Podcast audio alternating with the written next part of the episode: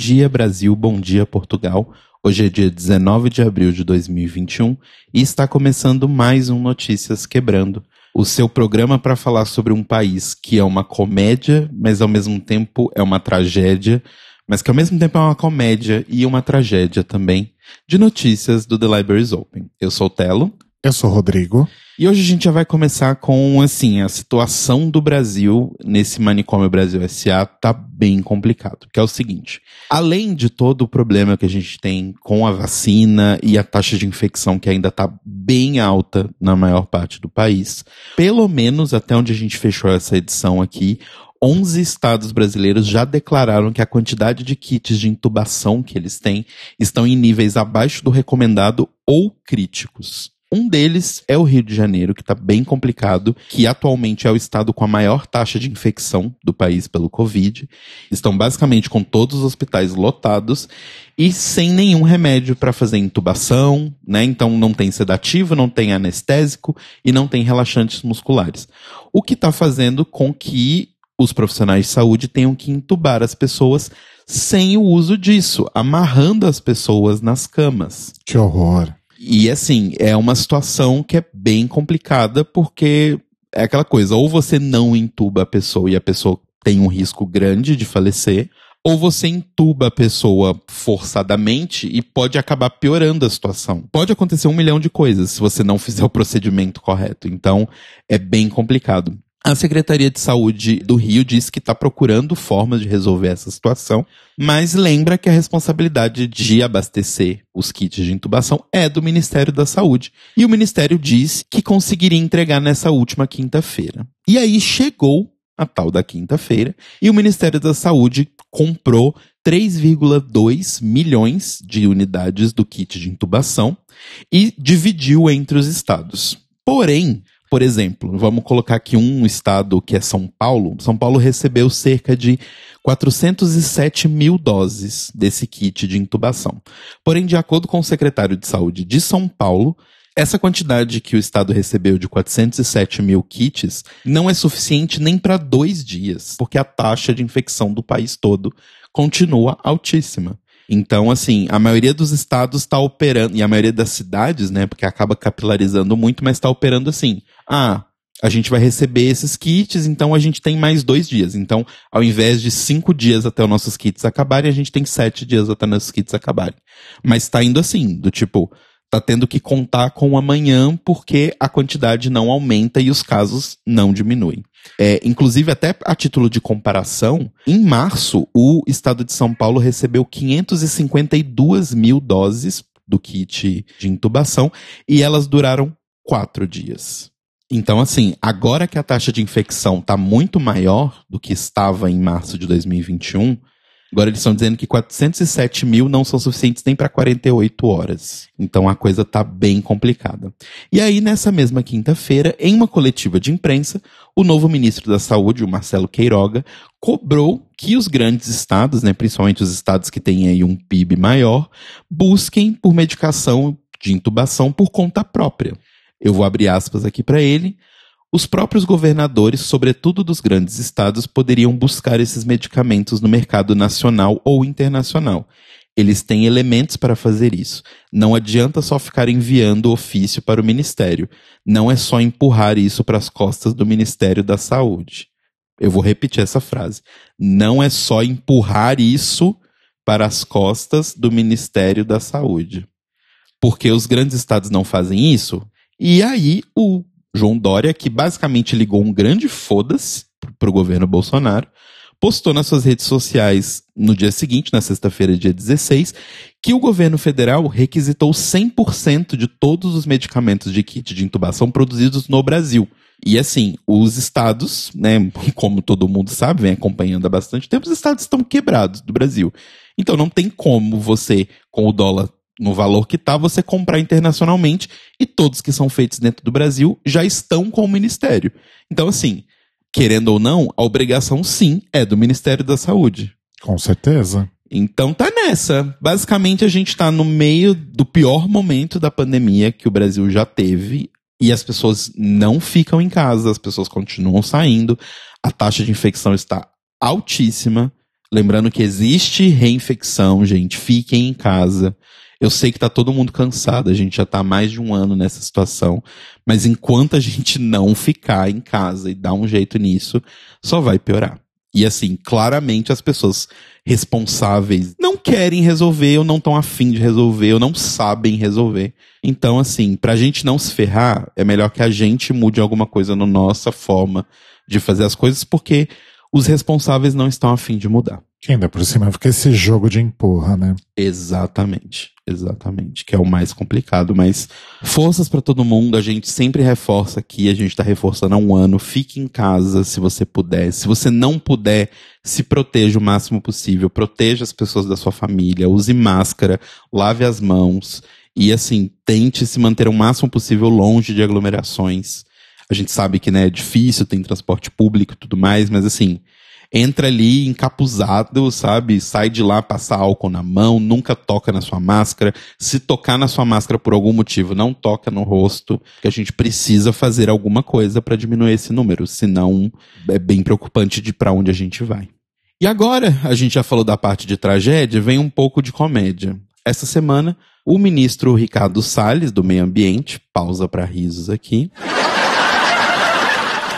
ele lançou uma estratégia aí bastante estranha, digamos assim, que é o seguinte: teve uma reunião aqui no Brasil com a equipe do John Kerry, que é o enviado especial para o clima do governo do Joe Biden, presidente dos Estados Unidos. Ele mandou o John Kerry para cá e a equipe dele porque os Estados Unidos vai realizar uma cúpula de líderes sobre o clima que vai contar com a presença de 40 líderes mundiais nos dias 22 e 23 de abril para falar sobre questões ambientais e tudo mais que está sendo um dos grandes pontos do governo do Joe Biden. E aí, essa reunião foi meio que aquela reunião de tipo, os assuntos que vamos tocar vão ser esses, quais vão ser as suas respostas, né? Aquela preparação básica. E aí, sobre a parte de quando os Estados Unidos iam dar o dinheiro para o Brasil continuar cuidando da Amazônia como ele deveria cuidar, o Ricardo Salles e a sua equipe mostrou ali no PowerPoint uma imagem de um cachorro sentado na frente de uma televisão de cachorro. Aqueles negócio de fazer frango em padaria. E aí todos os franguinhos ali que estavam pendurados tinham cifrões neles e em cima estava escrito expectativa de pagamento. E aí pessoas que estavam na reunião relataram que foi um momento bem constrangedor, porque, primeiro, que as pessoas americanas não tinham essa referência, não tinham essa F, e não entenderam o que ele estava querendo dizer ali. E aí, depois, quando ele começou a se explicar, o que ele dizia é que o governo brasileiro estava esperando que chegasse o pagamento dos outros países para que eles pudessem fazer os investimentos necessários para cuidar da Amazônia. Porém, a resposta do John Kerry e da sua equipe é que esse investimento não vai chegar enquanto o Brasil não mostrar resultados. Que faz um certo sentido, né? Faz bastante sentido. Principalmente se a gente analisar os dados que a gente tem, que é o governo brasileiro está pedindo um bilhão de dólares, né, para 2021 agora, para ajudar na preservação da floresta. Porém, de acordo com o DETER, que é o sistema de monitoramento do desmate do INPE, né, o Instituto Nacional de Pesquisas Espaciais daqui do Brasil, o desmatamento na Amazônia no mês de março bateu o recorde e é o maior dos últimos seis anos. Deste março agora, esse, esse março que acabou de passar, exato. E aí, o nosso ministro do Meio Ambiente vai lá e faz esse pedido para os Estados Unidos na cara dura com esse PowerPoint. E assim, como eu disse, a cúpula do clima vai acontecer aí no dia 22 e 23 de abril. O que saiu dessa reunião é que o governo brasileiro não está preparado para essa reunião. Eu, eu, não sei se algum outro resultado daria uma outra resposta, porque claramente, como vocês viram na notícia anterior, o Brasil, isso é uma coisa que ele não está é preparado. E lembrando sempre, numa notícia adicional, aí já que vamos ter uma cúpula internacional, e eu não sei se é uma notícia boa ou uma notícia ruim, mas eu acho que é boa, é que não temos mais o for chanceler como o chanceler do Brasil, né? Ernesto Araújo pediu demissão. Então é isso, gente. É, semana que vem teremos notícias sobre essa cúpula do clima, e quem sabe, né, o, sei lá, o exército dos Estados Unidos vai invadir o Brasil? Provável, do jeito que as coisas andam caminhando, eu não duvido de mais nada, e esse é o Manicômio Brasil de hoje. Bom, vamos pegar nosso aviãozinho então. A gente vai para África, mais especificamente para Namíbia. Um casal homossexual decidiu aí ter filhos com uma barriga de aluguel lá na África do Sul. E Ok, deu tudo certo o processo. Um dos pais foi lá para a África do Sul para pegar as crianças, porque no caso foram filhas gêmeas, e levar para sua casa, para Namíbia, junto com seu companheiro. Ele foi basicamente impedido pelas autoridades da Namíbia de retornar ao país com as crianças. E as autoridades estão exigindo que ele faça exames de DNA para comprovar a paternidade. Segundo esse pai que está lá na África do Sul, né, basicamente exilado, o Philip Lowe, não há nenhuma base na lei da Namíbia que exija que exista um vínculo biológico. Ele diz, inclusive, na entrevista dele, que é uma coisa que nunca teria sido solicitada a um casal hétero ou a uma mãe solteira. Que a discriminação aí por serem um casal gay é bem clara. O casal foi à justiça e está esperando aí o pronunciamento do tribunal local. Vale lembrar que a homossexualidade é ilegal na Namíbia e eles têm lá a lei da sodomia, mas que essa lei raramente é aplicada. Lembrando que na África também a África do Sul é o único país onde o casamento entre pessoas do mesmo sexo é legal e Botsuana, Moçambique e Angola são outros países aí do continente onde a homossexualidade não é mais crime. No resto, basicamente, tudo é. Complicado. Bom, vamos sair então da África, né? Vamos deixar a Rafa Kalimann lá. E vamos para o Peru. Rolou as eleições federais no Peru no último domingo, dia 11. E a mulher mais votada para o Congresso Nacional foi a Suzel Paredes, do Partido Roxo, que é uma mulher lésbica. Além dela, entre os novos congressistas, nós temos também o Alejandro Caveiro, do Avança País, que é um homem gay. E essa foi a terceira tentativa da Suzel. Ela já havia sido candidata aí sempre declarada abertamente lésbica, pela primeira vez, inclusive, em 2006. Ela é casada, ela se casou nos Estados Unidos, mas essa união não é reconhecida no Peru, que também é um lugar bem complicado aí para você ser uma pessoa LGBT.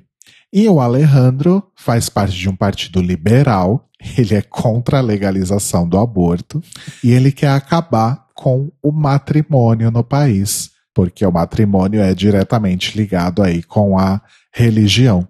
As pessoas poderiam, então, fazer a união civil, mas não se casarem no religioso, como dizem os antigos, né? Uhum. Agora, pro cargo de presidente, a coisa tá bem feia. Vai rolar um segundo turno, e esse segundo turno vai ser disputado pelo Pedro Castillo, que é um político conservador e totalmente contra o casamento entre pessoas do mesmo sexo, e a Keiko Fujimori, que é filha de quem? Ai, Brasil, Brasil. Ele mesmo, Alberto Fujimori, que foi ninguém mais, ninguém menos que o ditador que governou o Peru entre 1990 e 2000. Então, gente, a coisa tá realmente bem feia em vários lugares por aí. Mas agora vamos então para os Estados Unidos, né? Tem, teve gente aí falando nesses últimos tempos que o, o, os Estados Unidos são uma nação tão livre. Super. Né?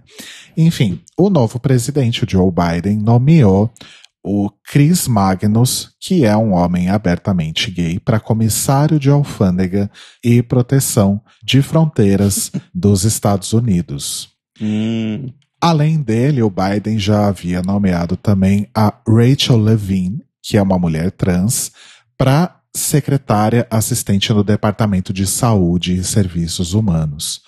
E também o Jeff Marutian, que também é um homem gay, para assistente especial do presidente sobre clima e ciência. Tivemos também o Pete Buttigieg, também um homem gay, convidado para ser o secretário de transportes. Então, vamos acompanhar aí essa movimentação do presidente Joe Biden, que rolou é, recentemente também uma. A gente até comentou aqui no Notícias Quebrando, mas não vou lembrar exatamente o que era. Que acho que era uma coisa relacionada a gays nas Forças Armadas, não era? Sim, tá rolando um movimento para que as pessoas voltem a poder se alistar né, tranquilamente e tudo mais nas Forças Armadas. Mas assim, esse moço que vai cuidar das fronteiras aí, que é gay, então agora vai ser uma pessoa gay que vai barrar as pessoas e trancar os filhos delas no ISIS. Ué, no, cê- no ICE, quer dizer. Você não sabe, vamos aguardar. Entendi. Como diria o João Luiz no clássico tweet já dele, o João Luiz do BBB, Kamala Harris vai ser a primeira mulher a bombardear o Afeganistão. É sobre isso, sabe? Exato.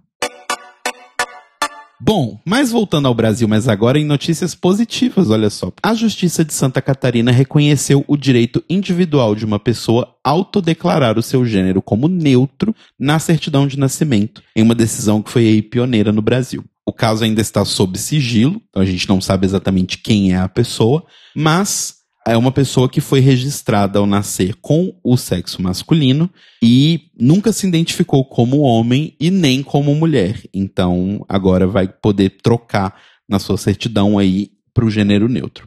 A juíza, que é a Vânia Petterman, ela alegou o seguinte, abre aspas, o Poder Judiciário, diante dos casos concretos, deve funcionar como respaldo jurídico, freando a discriminação das minorias e garantindo a todos o exercício pleno de uma vida digna.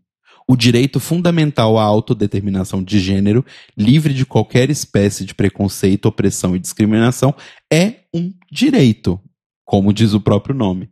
Então, é isso, gente. Uma notícia muito boa pra gente acontecendo em Santa Catarina. Vamos acompanhar aí, porque isso acontece bastante aqui no Brasil, né? Alguma decisão judicial em um estado que acaba movendo decisões judiciais em outros estados e isso acaba afetando a forma como a gente escreve as leis, né? É uma coisa um pouco parecida com o que acontece mais nos Estados Unidos, né? Que eles usam muito um caso de justiça como respaldo de outro, Uhum. mas a gente está vendo isso acontecendo cada vez mais nessas questões de cidadania aqui no Brasil. E de acordo com a própria juíza também, alguns dos pontos que ajudaram ela a tomar essa decisão é tanto a Organização das Nações Unidas e o trabalho delas pelo respeito a todas as pessoas, quanto o trabalho do STF, que ano após ano aí vem tomando decisões favoráveis, né, à comunidade LGBT, principalmente na questão de gênero aí, tanto para pessoas trans quanto para pessoas não binárias. Então, assim, as coisas estão caminhando para um lado bom e isso é bem positivo. Em outra notícia boa aqui de São Paulo, que é o seguinte, lembra daquele ataque que a Erika Hilton sofreu assim que ela foi eleita por várias contas no Twitter e no Facebook? Uhum. Então, ela abriu uma ação contra 50 perfis de Twitter e Facebook e o Tribunal de Justiça de São Paulo determinou a quebra do sigilo de 49 dessas 50 contas. Olha só. Apenas um dos perfis não foi localizado, então eles não conseguiram abrir aí, né, para poder ver exatamente quem são essas pessoas. Um dos acusados é um cara que entrou no gabinete ali da Erika Hilton, se identificando como, abre aspas, garçom reaça, fecha aspas. E ali mesmo ele já tinha sido preso por questão de invadir o espaço da Câmara e também pelo fato de entrar ali para ofender a Érica, né?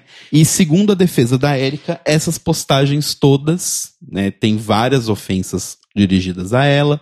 A gente não vai repetir aqui as ofensas, mas vocês já conseguem imaginar quais elas são.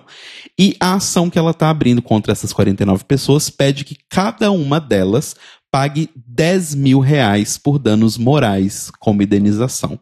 O valor dessa reparação, de acordo com a própria ata ali do mandato da Érica, vai ser usado tanto para pagar os custos de cartório e de retificação do nome e gênero de pessoas trans em situações de vulnerabilidade, até que a gratuidade, que é uma das ideias da Érica, né, seja prevista por lei, que você possa simplesmente ir no cartório e mudar gratuitamente seu nome. Então, até a gente chegar nesse ponto, esse dinheiro vai ser usado para ajudar essas pessoas trans em vulnerabilidade. Então, parabéns para a Érica, parabéns para a Justiça de São Paulo, que, né, finalmente tomou uma atitude com relação a esses ataques. Esperamos que as outras né, deputadas e vereadoras também atacadas aí por todo o Brasil, façam a mesma coisa e a gente consiga angariar um dinheiro dessas pessoas trouxas para poder ajudar a nossa comunidade. Então, parabéns Arrasou, para Érica. Érica, beijos e arrase. E agora, uma notícia triste é que morreu aos 65 anos a Anique Lima, que é uma mulher trans que é militante há bastante tempo aí. Quem é de BH conhece ela bastante porque ela foi presidenta do Centro de Luta pela Livre Orientação Sexual, né, que é o CELOS, lá de Minas Gerais, que ajuda inclusive na organização da parada de BH e tudo mais. E ela também foi representante de Minas Gerais na ANTRA. A Anique, infelizmente, já estava lutando contra o câncer nos últimos meses, que tinha estava se agravando, e ela teve um infarte, infelizmente, no dia 14 de abril. Então, toda força para a Nick, que foi uma mulher foda pra caralho, que fez muita coisa pela comunidade, tanto de onde ela nasceu, né, que foi no Rio de Janeiro, quanto onde ela viveu, que foi no Espírito Santo, e onde ela acabou se instalando ali, que foi em BH. Inclusive, ela foi homenageada em vida, com o nome dela sendo colocado na ala do ambulatório trans do Hospital Eduardo de Menezes, lá em BH, que inclusive fica muito pertinho de onde eu morava com a minha mãe. É verdade. Então, beijos aí pra Nick, muito obrigado pela força, muito obrigado por tudo que você fez pela nossa comunidade e descanse em força. E por último, a gente vai deixar um link aqui para vocês lerem, que foi uma entrevista que o Universa fez com a nossa querida e maravilhosa Alexia Salvador, que a gente já teve o prazer de entrevistar aqui no Library. É uma entrevista bem legal, ela falando sobre como foi ela adotar, né? Ela ser basicamente a primeira travesti a adotar crianças no Brasil. Então a gente vai deixar o link para vocês lerem essa entrevista que foi bem fofa. Alexia que já esteve em nossa casa com a família dela, né? Exatamente, já estive com essa família abençoada em minha humilde residência. E vamos agora então para o boletim Drag Race, os seu drops de notícias sobre RuPaul's Drag Race e correlatos. E hoje a gente vai falar especificamente sobre os dois novos spin-offs aí de Drag Race. Na semana passada nós vimos aí o primeiro trailer de Drag Race Down Under, o spin-off de lá de baixo, com queens da Austrália e da Nova Zelândia. É um trailer razoavelmente longo, né, de quase aí dois minutos de duração, em que nós vemos aí algumas queens, tanto com os seus looks de entrada, creio eu que sejam os looks de entrada, quanto em confessionários, né, desmontadas. Nós vemos aí um pouquinho da workroom, que é é decorada assim com bastante mau gosto, né? Como sempre. Com todos aqueles clichês relacionados à Austrália. Cangurus e o Outback Bom, e essas coisas. Vamos lembrar que na Holanda a porta do negócio era um moinho, né? Nem me então... lembra disso. que mais? A gente vê lá algo que parece ser um, um, mini challenge do primeiro episódio. A gente vê ali Pit Crew. A gente vê um pouquinho da Runway a gente vê os jurados, né, que serão Michelle Visage e Rez Nicholson, a própria RuPaul, e a confirmação da data de estreia, que de fato será aí 1 de maio, que curiosamente é um sábado, olha só. Uhum. E como a Austrália tá anos-luz à nossa frente de fuso horário. Inclusive né? o Covid até já acabou lá.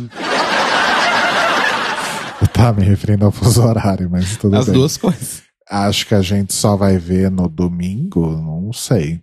Enfim. Não, então, na verdade. Ah, na verdade, a gente pode ver a hora que passar. É, né? exato. Mas... Pra gente vai passar na sexta-feira, mas para eles lá é no sábado.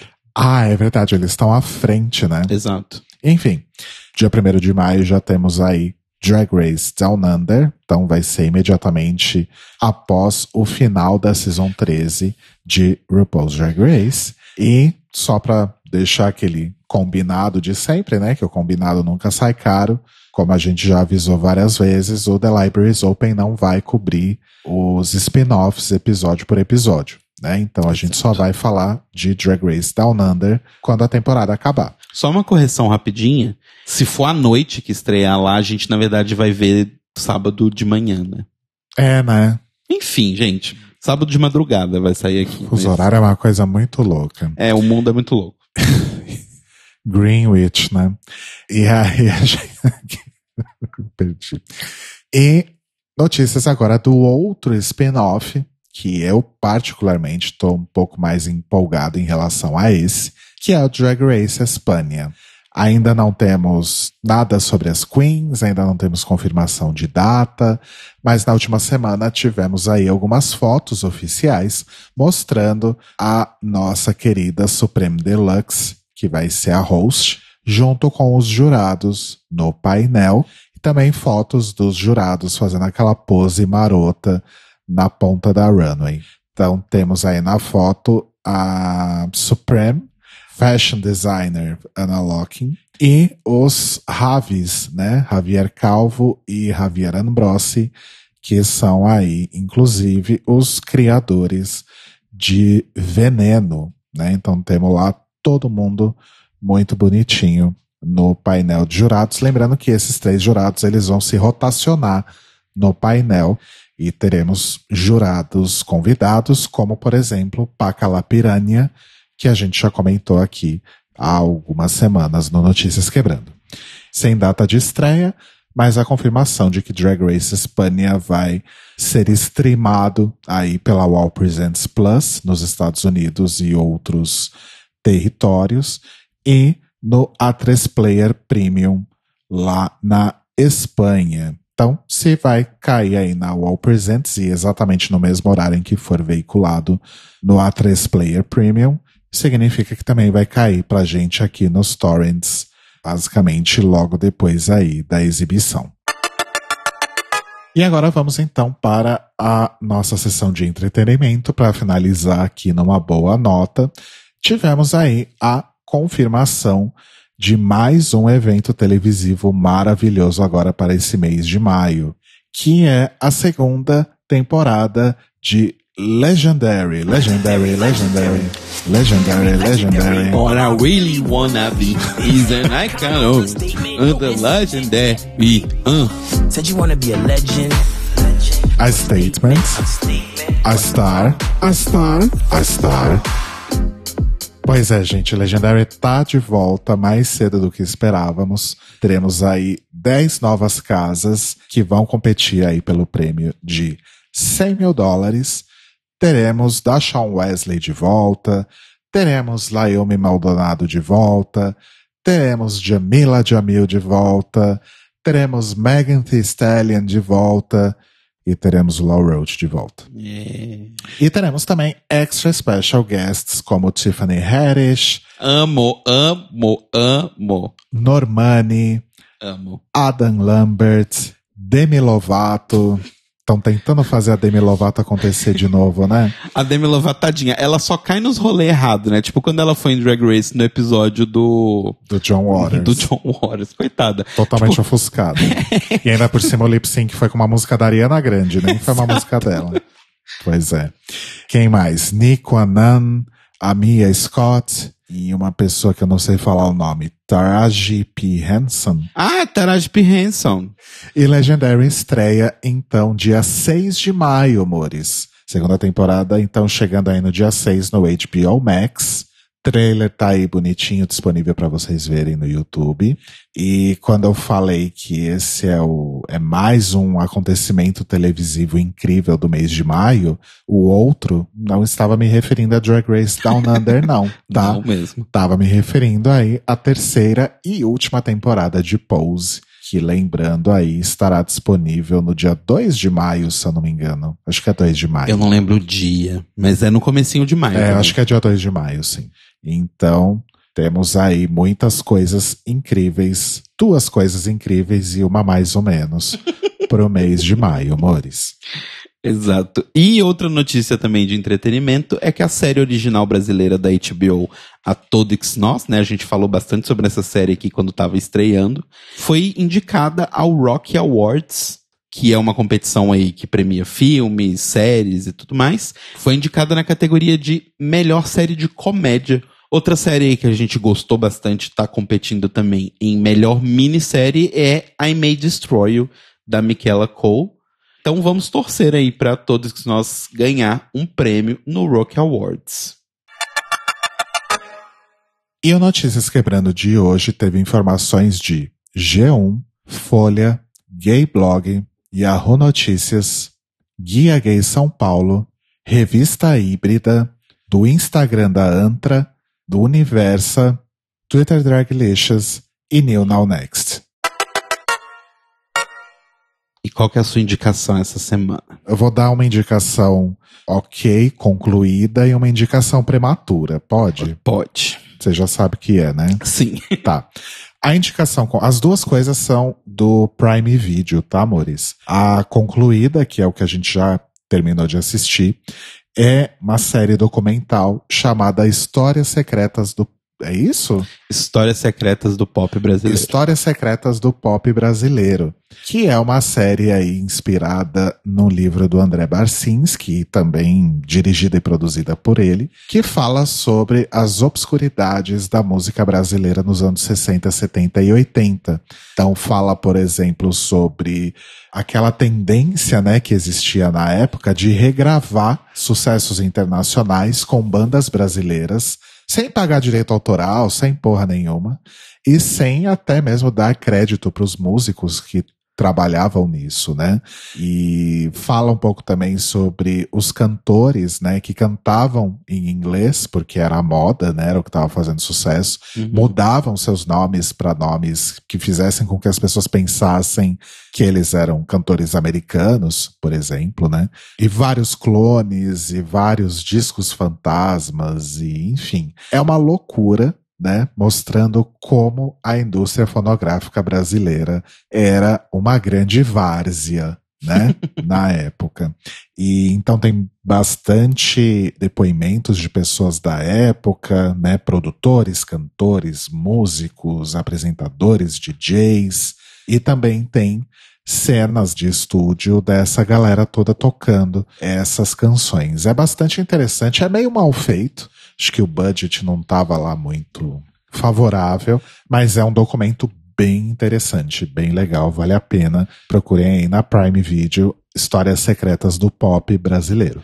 E o que a gente começou a ver hoje, sábado, data em que estamos gravando aqui o Notícias Quebrando, é um drama, na verdade, né? Não é uma série documental, ela é inspirada, na verdade, em fatos reais, que é a série Suba na Minha Moto, ou Subaten Moto, que conta a história do Menudo, aquela boy band famosíssima de Porto Rico nos anos 80, que basicamente pautou aí toda a estética de boy band que se seguiu desde então, porque Jackson 5 era era boy band, mas era uma banda banda também, né? Existe esse debate, por exemplo, se bandas que tinham meninos que tocavam instrumento não eram necessariamente consideradas boy band, né? Mas eu acho que nesse formato, tipo, quatro, cinco meninos fazendo coreografias e cantando, talvez Menudo realmente tenha tido um impacto maior nesse sentido, pelo menos nessa estética.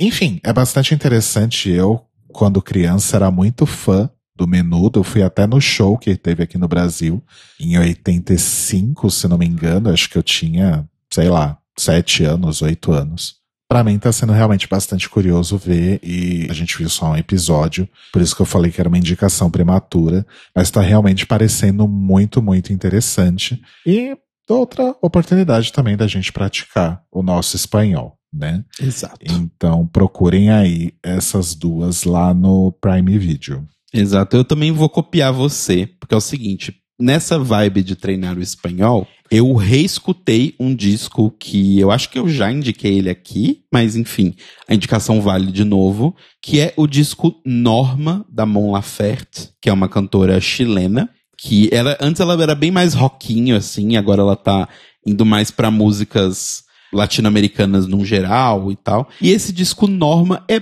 basicamente a versão jovem e Mon Laferte, porque ela é bem específica, assim, o estilo dela, de um disco de dramalhão mexicano e dramalhão latino-americano como um todo, assim. O disco chama Norma, porque o nome dela é Norma, e é um disco sensacional, assim, tipo, tem várias músicas muito boas, eu aconselho todo mundo a ouvir. Mas aí, a indicação queimando a largada, igual a do Rodrigo, é que eu entrei no Spotify essa semana pra ouvir o disco Norma, porque me deu uma saudade, e aí eu descobri que a Mon Laferte lançou um disco novo. Olha só. E lançou, tipo, tem uma semana. O Spotify, ele é péssimo para me avisar que saiu coisas novas, mas ela lançou o seu sexto álbum de estúdio aí, que tem o sugestivo nome de Seis. Eu já tô indicando porque Mon Laferte é tudo, Mon Laferte é maravilhosa, eu, todo mundo deveria ouvi-la.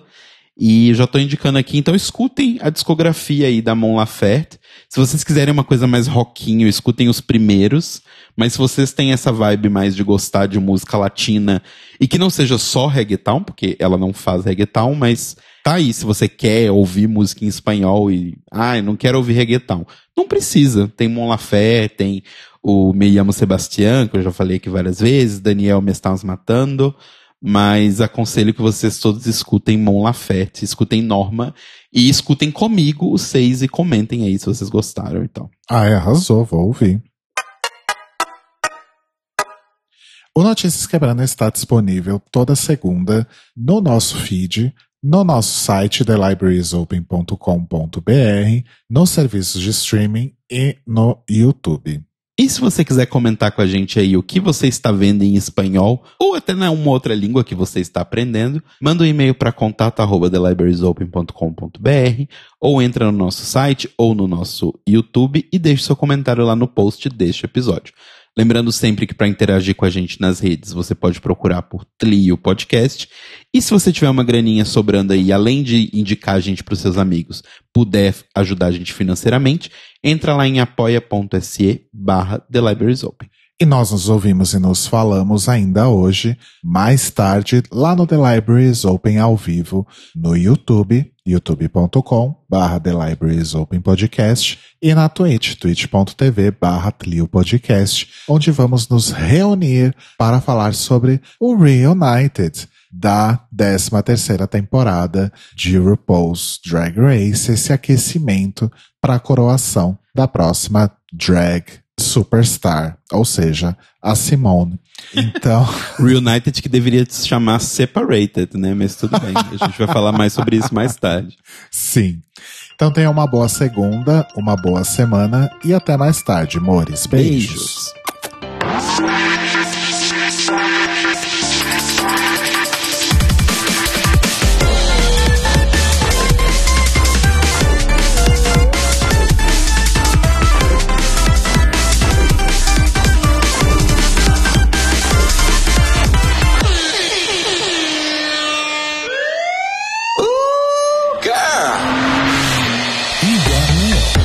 São os nossos queridos apoiadores que nos ajudam a fazer do Tlio um podcast cada vez melhor por meio da nossa campanha no Apoia-se.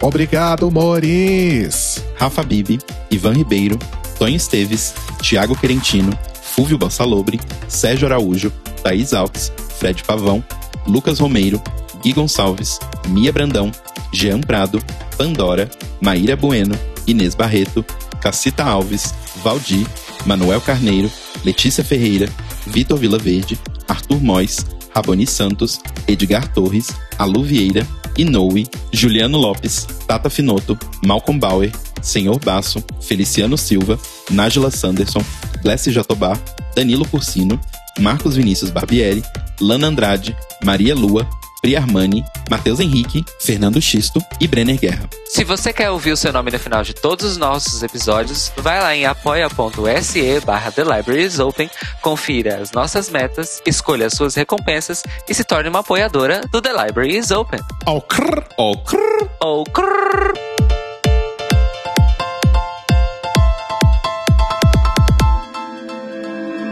Este podcast faz parte do movimento LGBT Podcasters. Saiba mais em www.lgbtpodcasters.com.br ou usando as hashtags e arrobas LGBT Podcasters no Twitter e no Instagram.